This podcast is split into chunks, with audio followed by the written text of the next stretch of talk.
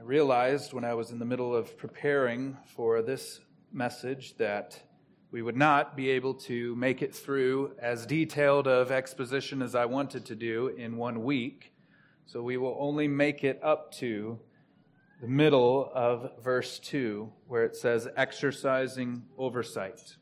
The pairings, or the three do's and don'ts as they are, we will pick up next week and conclude the exposition then, Lord willing. So I want to begin by speaking about the audience. The audience is, of course, elders. Verse 1 So I exhort the elders among you. They are, they are the intended audience of these exhortations. Even as Peter in the letter has addressed different groups of people, different types of persons within the community slaves, husbands, wives he's now addressing elders. So, in a room where there is just one person, namely the person preaching, who is actively serving as an elder in any official capacity, why should we all listen?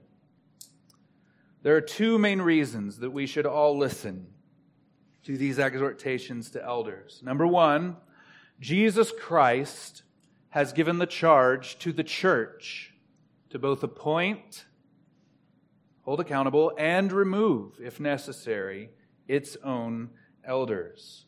The problem is, if you don't know what the Bible says about what a biblical elder is or what the biblical expectations are, then you will put up with bad shepherding and you may be opposed to good shepherding. It's your job, congregation, to appoint your leaders and remove them. But if you don't know what the job description is, you can't do that very well. Very often it is the case, as we saw last week, that in the church, in the people of God, over the history, thousands of years of the history of God's people in Israel and the church, that the people of God not only put up with, but even seek out unhealthy shepherding care. We have to know then what the Lord Jesus and his apostles tell us that an elder ought to be and what he ought to do. So the church will know how to spot a bad shepherd and how to encourage and exhort a weak or struggling elder and how to commend and honor a faithful elder. The second reason we should all listen to this is that God creates through his word. God's word is the means of his creation. We see this in Genesis 1. We see this in the existence of the Son of God. And we see this in the way Jesus works his miracles. It is by word that our God acts. So the Lord Jesus summons elders, shepherds, pastors into existence through his words. Through his words, the words of his apostles, and by the preaching of those words about them. This is how he creates. And so, it is no secret, or should not be by this point, but part of my aim, as I believe it is part of the Holy Spirit's aim in inspiring Peter to write these very words, to summon shepherds into existence. I want to play my part as a gear in that mechanism of God ordaining and calling out men to serve in this capacity, to be faithful shepherds. Because there is such a dire need, and I'm not talking even primarily about our church here. As we saw last week, the people of God, I believe again, are scattered among the many mountaintops and dark places, as we saw in Ezekiel 34. Do you have the heart of a shepherd? Or do you see it and want it? After reading a text like this, do you sense a stirring in your heart for these very things? Fan it into flame. That's my ask of you. And I'll do my very best to help you along the way if you're willing to accept it. And hopefully, if you see me as your pastor, you would welcome that kind of help. So, who are these people? Explained why we should all listen. Who are these people? Who or what is an elder? The meaning of the word, the strict literal sense, doesn't help us that much. It just simply means older person. The metaphorical meaning, though, is what Peter is using here. Even in the early church, they recognize the office of elder. An elder does not have to be the oldest person, or else Timothy would have never been a leader in the church, nor would he have been sent to the church in Ephesus to appoint elders. But the term is borrowed from Judaism. So in Judaism, do you remember the Sanhedrin, right? The, the typical bad guys in the life of Jesus, the Pharisees and the Sadducees. If you were part of the Sanhedrin, then you were called an elder of the people, regardless of age. So the apostles pick up that term, they borrow it or abscond it from Judaism and apply it to this office within the church. And there are specific qualifications of this office. Here's a combined list for you from 1 Timothy 3 and Titus 1. He must aspire to the office. He must be above reproach. He must be a one woman man his children must be believing, submissive. He must not be arrogant or quick tempered or a drunkard or violent or greedy for gain. He must be hospitable, a lover of good, self controlled, sober minded, upright, holy, and disciplined, orthodox, able to teach, rebuke. He must not be a recent convert, but well thought of by outsiders. And as D.A. Carson says, this is a remarkably unremarkable list of qualifications. The only two things on this list of qualifications that not every Christian man may have is not a recent convert and able to teach. Otherwise, the list should be something that every Christian man should want and every Christian man should aspire to be. And so it's that sense that the word elder is used when we talk about not a recent convert, right? Doesn't have to be an old person, but someone who is somewhat seasoned in the faith. We have to acknowledge that that is relative. Okay, when Paul, as we saw in Acts 14, doubles back through his missionary journey, he's appointing elders in churches where the oldest Christians who would be there would be only a few months into their faith. So it's a relative term, but there should be some time of testing so that we could say of a potential elder or a person who's serving in it, they're not recent into the faith. There's been a time of testing. So, why do they exist? We discussed this last week. Todd Miles, professor of theology from Western Seminary, says elders, shepherds, pastors provide, protect, guide, and care. And that, that's a significant statement. I want you to understand this as we're unfolding this passage. It is God's wisdom that you need. It's not, not auxiliary.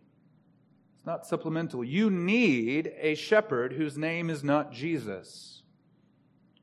Jesus, your senior pastor, will always be your senior pastor. And if he is not your pastor, then you're not of him. You're not in him. So if you're a Christian, he's your pastor. But it is God's wisdom that you need someone else as well, or else texts like this wouldn't exist.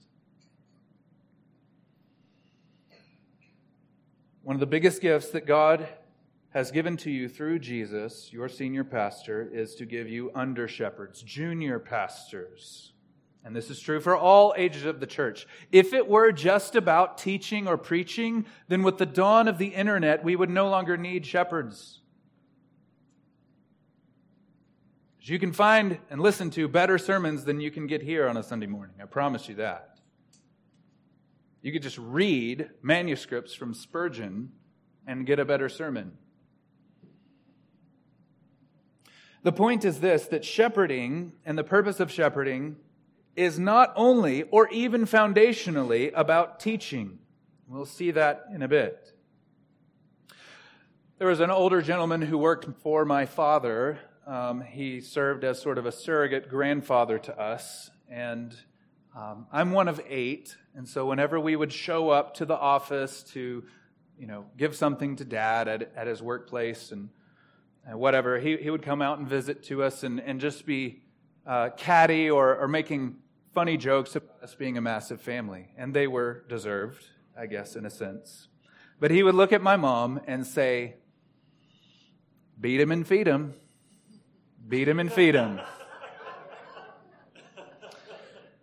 And while it is true that correction and nutrition are very, very important to parenting, those who are good parents in this room know that parenting is so much more than just nutrition and correction. And if you had a good parent, you know that this is the case. So, shepherding care is so much more than just teaching or preaching. Teachers and preachers are not enough. That's the point. I'll quote it again as I did last week. The helpfulness of this contrast is so amazing and so clear, so applicable. This is what Paul says to the Corinthians For though you have countless guides in Christ, you do not have many fathers. There's any number of chumps who want to come along and teach you, tell you what to do, but you don't have many fathers. So, we've seen who the audience is and who these people are. Why do they need to be exhorted? Well, next week we'll get into the three contrasts and we'll see just how many pitfalls there are of shepherds and how so many can get it wrong. But for now, let it stand for you that because there are so many pitfalls, there needs to be constant warning and exhortation. I want you to note also that he says, So I exhort the elders among you. What else could he have said? What other words might we have used if we were writing this? Maybe I exhort the elders who are over you, but he doesn't say that. This is how even the prepositions of your Bible change the subtle nuance of the meaning and how you need to pay close, close attention to what words are used and what words are not. There are some churches and some shepherds where it is very much, I exhort the elders who are over you. But Peter intentionally uses among you, alongside, with you. That carries the sense of equality. We're all only ever sheep. The only one who's not a sheep, but still a lamb, is the Lord Jesus, of course. So Peter then mentions his credentials. He says, I exhort the elders among you as a fellow elder and a witness of the sufferings of Christ, as well as a partaker in the glory that is going to be revealed. Why does Peter cite his spiritual resume? This text, this specific section of verse 1, falls into a subgenre of the New Testament that I will call intense charge. Intense charge. It's not just a charge. Statements are piled on to the charge to intensify it and to make it stand out more. There are many of these through the New Testament. One that you're probably familiar with is 2 Timothy 4 1 through 2. And interestingly, it's in the same vein. I charge you in the presence of God and of Christ Jesus, who is to judge the living and the dead, and by his appearing and his kingdom, preach the word. Be ready in season and out of season, reprove, rebuke, exhort with complete patience and teachings. Why intensify it? Why is he underscoring it? It's interesting that most of these, in this subgenre of intense charge, most of them have to do with leaders, elders, shepherds. What does that intensity tell us? Why is he piling on here? It should go without saying, but these charges, this central charge of shepherding the flock, is very important. But, Pastor Joshua, aren't all the commands of the Bible really important? Yes, but there are some that are of upstream, what I will call upstream importance. What I mean is this if you get this right, it will lead to a harvest of righteousness. And if you get it wrong, it will lead to a world of hurt. That's why these charges are given with such intensity preaching the word, shepherding the flock, and so many others related to leaders. Upstream importance. So understand this elders shepherding the flock of God, the way that Peter commands here, will lead to a harvest of righteousness. And it has led to a world of hurt and ruin for shepherds, pastors, elders not following his command here. And it's very common and frequent. Peter talks about his equality and superiority in intensifying his charge here.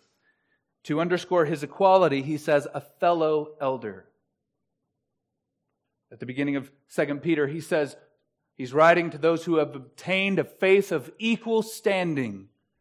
So Peter is underscoring, hey, I'm right here with you. And he says another statement to underscore the equality, a partaker in the glory that is to be revealed. That harkens back to chapter one when he says that this glory of the coming day of Jesus is going to bring glory and honor for all those who persevere in faith. So what Peter is saying, he's communicating solidarity with these other elders.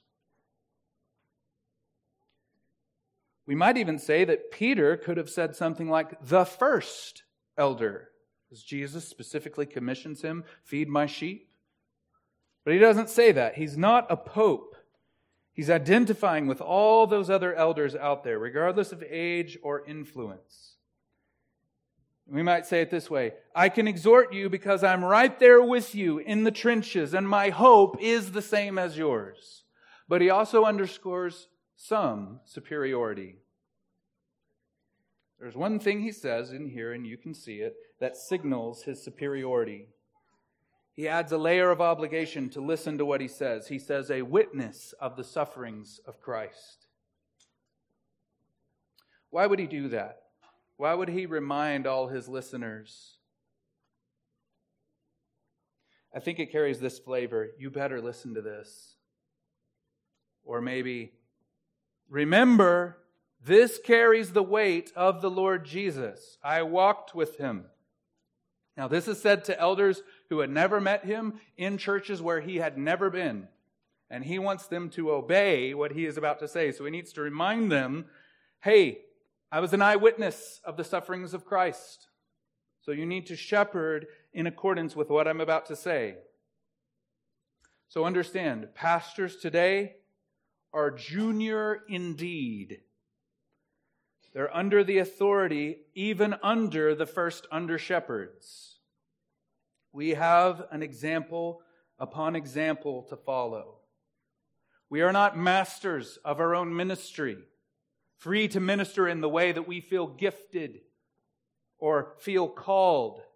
The definitive example of Jesus and his apostles is both sufficient and authoritative. And so, before we move on, I just want to give a few applications for this in the view of Peter's authority to tell all pastors everywhere throughout all time exactly what to do. Many ministers have wasted much time, much of the time that they've had in ministry, by trying to be cute and innovative. Do you remember the issue with the Athenians when Paul went to Athens? They were always fascinated with hearing or talking about something new. And the Athenian heresy has no place in the church. It has no place in pastoral ministry. Let's think and talk about something new. As God says through the prophet Jeremiah, stand by the roads and look and ask for the ancient paths where the good way is and walk in it and find rest for your souls. But they said, we will not walk in it. It's not that I'm trying to sound old when I preach or when I talk about things, but the best teachers for how to do this, what a biblical elder is exhorted to do, died a long time ago. And the current people, most of them, who are writing or maybe even teaching in seminaries, are trying to be cute and innovative and Athenian. Look, can we just admit that the cool, hip pastor really hasn't worked out? hasn't really done anyone any good. Let's just get rid of all that. We're not that funny or suave anyway. Neither Jesus nor John the Baptist were very hip or cool or suave. And when Jesus was funny, it stung. We need less clowns in the latest apparel or the best suits in the pulpit, less dynamic communicators, and more men who do not care about appearances, but carry that ancient flavor that first echoed from the shores of Galilee and the banks of the River Jordan. In short, we need less innovation and more faithfulness, boring as it may be. And so he comes to the central command. After he's told us who he's talking to, he's told us why we need to listen to him, then he tells us what to do shepherd the flock of God that is among you. We need to understand the meaning of shepherd, and this is why we spent all of last week, all of our time in the preaching to underscore, highlight, and bring out the meaning, the rich biblical meaning of this word. So much is supposed to come to your mind when this word is used. Most of us, I don't think, have ever tended sheep. Uh, but most everyone in the first century would have done so or known someone who did. So we need to rely on the biblical narrative and theology to inform our understanding of this term and what it means, all the extent of it. And if you were not here or you missed the sermon, go back and listen to it. We won't revisit all of that. But in summary of a whole message, the contrast is keen in the history of Israel between those who were good shepherds and those who were bad shepherds. All leading in this climactic way to the coming of the good shepherd, Jesus himself. I could word this statement another way then, since the point is the coming of Jesus as the shepherd exemplar, the one that we all look to as our example. Here's what Peter is saying Be towards the flock of God in the same way that Jesus is towards the flock of God. Do the kinds of things that Jesus does for the flock. Give the things that Jesus gives to the flock. Be filled with the same things that Jesus is filled with towards the flock. Work hard for the flock of God, even as Jesus works round the clock for the health and security and thriving of his flock by guarding them and loving him them. It's interesting to note he says God's flock. It's almost common parlance among pastors in various circles of ministry to say, my church. And I get that. It's not necessarily a possessive sense, but I belong to them. I'm under their authority, if that's what is meant. But people even talk about my ministry, my pulpit. It's God's flock. It's not your church, it's not your ministry. We have a stewardship especially you young people, you must get stewardship. I know that's a long word, but it will change your life to really understand what this means. Everything you have is on loan. And you are entrusted, even with the very breath you breathe, to use it for God's glory because you are not in possession of, you do not own anything. You are a steward. In the same way that the stewards of Gondor, I have to use this analogy, it fits too perfectly, I'm sorry. Isildur's heir was lost, the line was destroyed. And so Gondor, this kingdom in Tolkien's Lord of the Rings, set up a throne beside the throne. No one would dare ascend that throne of the true king of Gondor because there was no king. And so on this little smaller, less glorious seat, there would sit the stewards of Gondor. Do you have that attitude towards the stuff in your life? Ministers ought not have any throne, but the attitude is, I am not in charge. This is a stewardship. Entitlement to ministry and entitlement in ministry has to die. There are no rights. There is gift. And he says, among you again, right? So he says, I exhort the elders among you, shepherd the flock of God that is among you. So among and among, it's equal level. There is equality between the people and the shepherds in terms of essence, though there is a special set of responsibilities that the shepherds have. Shepherd the flock of God. I want to, as I said earlier, play my part in the mechanism of God ordaining and creating through His Word. So I want to issue a summons. Though I am not an eyewitness of the sufferings of Christ, I will likewise, as a fellow elder with the apostles and a preacher of the gospel, and as a servant of Jesus Christ, exhort men. Yes, even the young men in this room. Why not you? Why not? This is what Paul says to Timothy, 2 Timothy 2 20 through 21. Now, in a great house, there are not only vessels of gold and silver, but also of wood and clay, some for honorable use and some for dishonorable use. Therefore, if anyone cleanses himself from what is dishonorable, he will be a vessel for honorable use, set apart as holy, useful to the master of the house, ready for every good work. Are you in the pattern of purifying yourself and consecrating yourself so that you would become more useful to the master of the house? It's not an issue of calling or even gifting. It is a matter of desire, character, purity, and will. You might be waiting around for the call of God or maybe the reason you've not jumped to it yet in your life is because you've never felt called. That's not a biblical idea at all. But maybe as we look at the summons of Peter for biblical shepherds, maybe you might sense the call to arms from your great senior pastor, Jesus, today. When Jesus says, pray to the Lord of the harvest to send out laborers into the harvest, he's not talking about missionaries there. It's been absconded by the missionary community, but he's mainly talking about shepherds.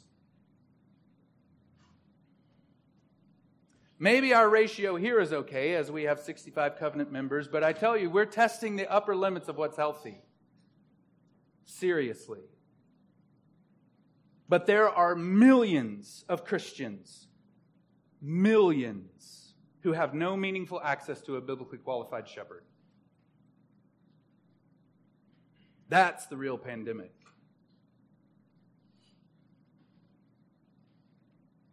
And to the women in this room, I want to just say that I wouldn't be able to do this without my lovely wife, Beth. Um, things would have run off the rails multiple times were it not for her. To the women in this room, this is a shared ministry, and there is devastation in the wake of ministers who did not see it that way. And whether your husband aspires to the office of shepherding or not, you are commissioned by the Lord to help him become a better man.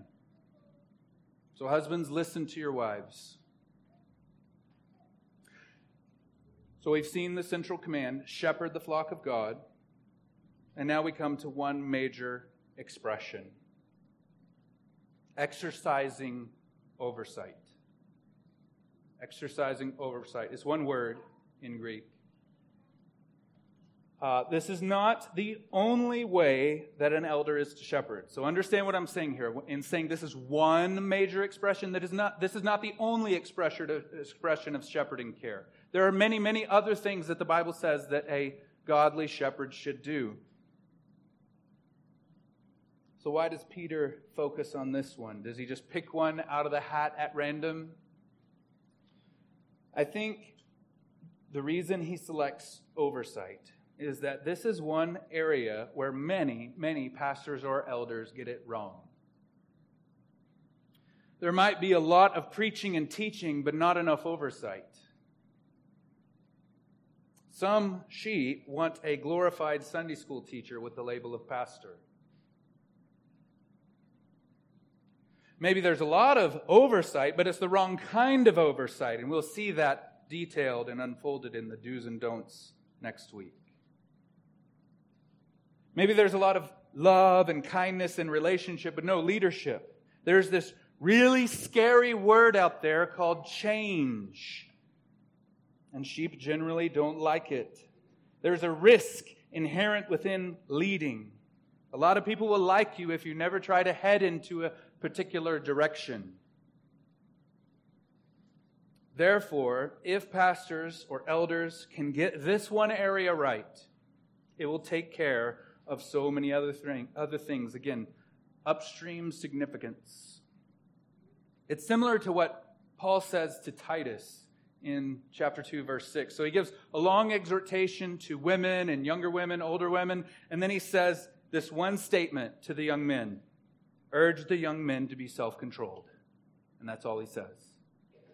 Young men, if you can figure that out, it will lead to a harvest of righteousness in so many other areas. So, with elders, with shepherds, properly, biblically exercising oversight is that upstream significance. So, what is oversight? We need to define it. It is the Greek word episkopo. Episkopeo, sorry. Not that it mattered to you. Strict definition is to look upon, to inspect, to oversee, look after, care for. The only other place in the New Testament where this exact form is used is actually from Hebrews. Hebrews 12, 13. He says, see to it. It's the same word. See to it that no one fails to obtain the grace of God, that no root of bitterness springs up and causes trouble, and by it many become defiled. So, elders, biblical shepherds, are supposed to have a see to it mentality. Elders should not be the one who make the problems, rather, they take problems as their own responsibility, making it their problem, as it were. They see messes and issues and people being mistreated or things that need to happen things that are happening that are spiritually or literally unsafe, and they do something about it. It's ownership of problems that you did not start. What it is not is this it is not mere management, it is not mere planning, it is not mere administration, it is not mere authority. And so, so many in the history of the church have desired authority and influence without a desire to lift a finger in the I'll see to it myself mentality. It is not mere leadership. You remember the story, you know where I'm going. Matthew 20 the mother of James and John, come to Jesus. Lord, let my sons sit on your right hand and your left. Jesus says, You don't know what you're asking. Are you able to drink of the cup and partake of this baptism? They say, Yes, we're able. And he says, You will, but to sit at my left and to sit at my right is not mine to give. And then the ten hear about this request. James and John are trying to get an inside path to influence in Jesus' kingdom. And then the 10 hear about it, and they're probably upset because they didn't think about that first. Calling dibs. And we pick it up in verse 25. But Jesus called them to himself and said, You know that the rulers of the Gentiles lord it over them. So there's, there's a kind of a swagger a, an, an entitlement to authority that is characteristic of pagan leaders. And their great ones exercise authority over them, just meting out dictatorial statements do this, don't do that. It shall not be so among you. Maybe this among you phraseology is why Peter used among you in his letter. But whoever would be great among you must be your servant, literally slave. And whoever be, would be first among you must be your slave. Even as the Son of Man, that great Son of Man prophesied in Daniel, who would crush the nations with a rod of iron, the Son of Man came not to be served, but to serve and give his life as a ransom for many. So, don't you see the point? This idea of oversight is really just alluding back to the behavior of the Son of Man, of the Good Shepherd. It's what Jesus did. We'll get to that more in a minute. Why is this important in the life of the church? Why is it important that we have people exercising oversight in a biblical way for the church? It's important for, number one, overall direction. There's a see to it attitude regarding the overall direction of a church. What are we seeking? Not just what we individually are seeking in our own lives, but what are we as a church seeking? And is it honoring to the Lord? How can we as a whole become more faithful? How can we as a whole better care for our members? How can we inspire and fan into flame more obedience? How can we make better use of everyone's gifts? How can we infuse more of the Word of God in everything we do? How can we make prayer more central in everything we do? How can we hold our members, all of them, accountable to the promises of membership? How can we address distractions and logistical issues during our services? How can we empower ministers and deacons to do their ministry? How can we admonish the idle, encourage the faint hearted, help the weak, and be patient with them all? And how in the world can we have the wisdom to discern the difference? How can we do all this without making us the point? And how can we do this without falling into the many, many traps that exist? Many more questions like these. That's the overall direction, the oversight that shepherds are supposed to exercise or to answer and apply the answer to those types of questions. But it's not just overall direction. I said last week that the elder to sheep relationship, the shepherd to sheep relationship is important in the purposes of God. So it's not just leading the church, even in those biblical ways, it's personal as well.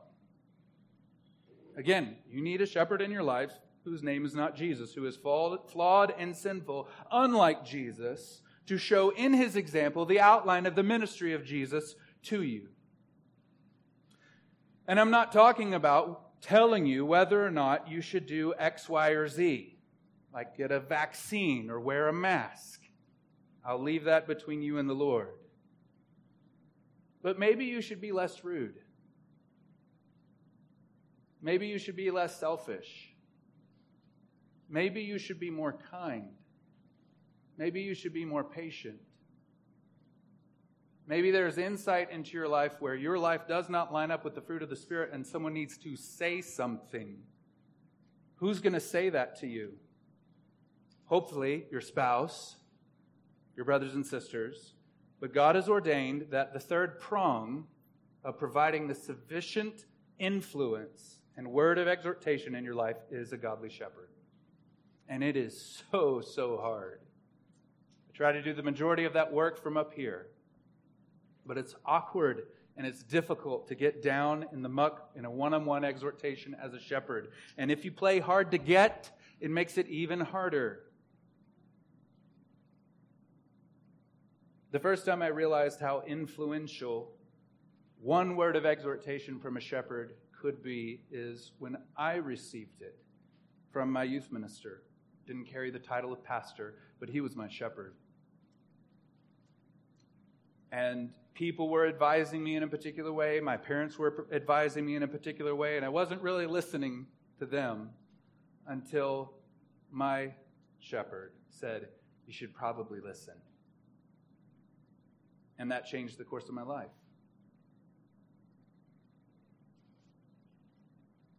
This is why the shepherd to congregant relationship is so important, and there has to be relationship. And this is why the megachurch, for all of its benefits and efficiencies, simply can't work most times. There's no meaningful access to biblically qualified shepherds. They try to outsource it to growth group leaders. honest question Are you opening yourself up enough, in enough context, to take advantage of this gift that God has given you?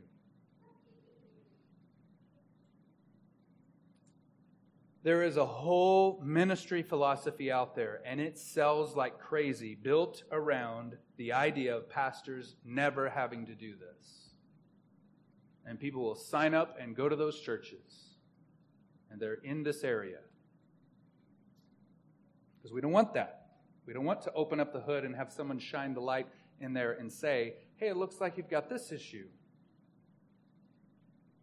But I have no idea how else I'm supposed to live in light of Hebrews 13, 17 without some reciprocity, without some back and forth relationally. Obey your leaders and submit to them, for they are keeping watch over your souls as those who will have to give an account, meaning on the last day. Our charge from the apostle himself is to present everyone mature in Christ. That's my goal towards you. People ask me sometimes, what's your five year plan or 10 year plan? I have no idea when it comes to all of us together and things like property and building. God will do what he, do, he will do. But I've said this before. I know what my plan is for you 10 billion years from now. I want you to be more mature in Christ and for your reward to be greater on the last day than it would be now if the Lord were to take you tonight.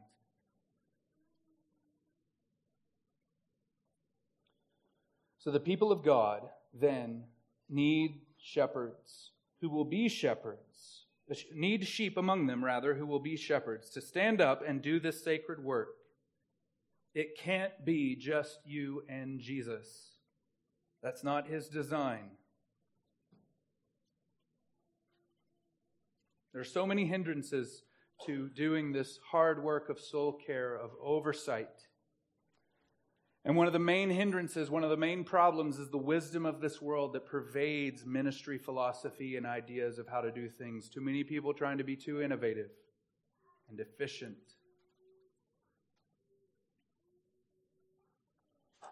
It has to be men who want to do this in this way that Peter says, not according to the wisdom of this world.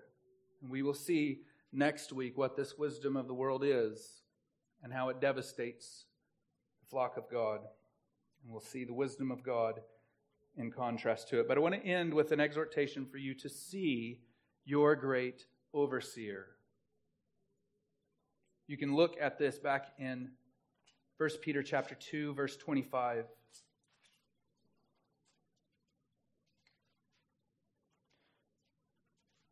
I'll start in verse 24. He himself bore our sins in his body on the tree, that we might die to sin and live to righteousness. By his wounds you have been healed. For you were straying like sheep, but have now returned to the shepherd and overseer of your souls, pastor and elder. Another way to translate that, of your souls.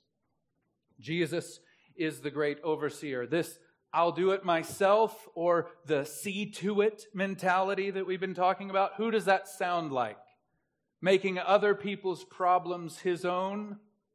This is obviously pointing us to the behavior of the Lord Jesus. Jesus is the ultimate example of this see to it attitude. The gospel is essentially that as we just read. We were enemies. We were following the devil. We had sold our soul to the path of the flesh and had given ourselves into all of that of our own will. And we're not interested in God. We were rather enemies of God.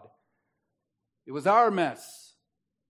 And Jesus decided, in his great love and mercy, to make our mess his problem. And he came leaving all the comforts and privileges that were rightly his, to come to this spinning ball of mud in the Milky Way, taking on flesh, being born into a trough, dying, spilling his blood for his sheep, making our mess his problem. We will see this more next week, but in the three contrasts that Peter gives us, we can see the behavior of Jesus underscored. Not under compulsion, but willingly. No one forced Jesus to come and make our sin his problem.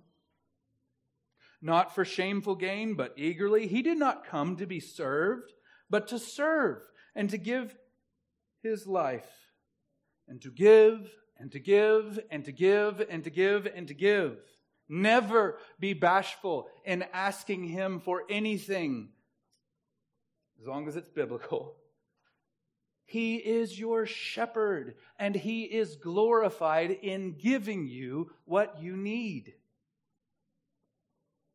His gain is you.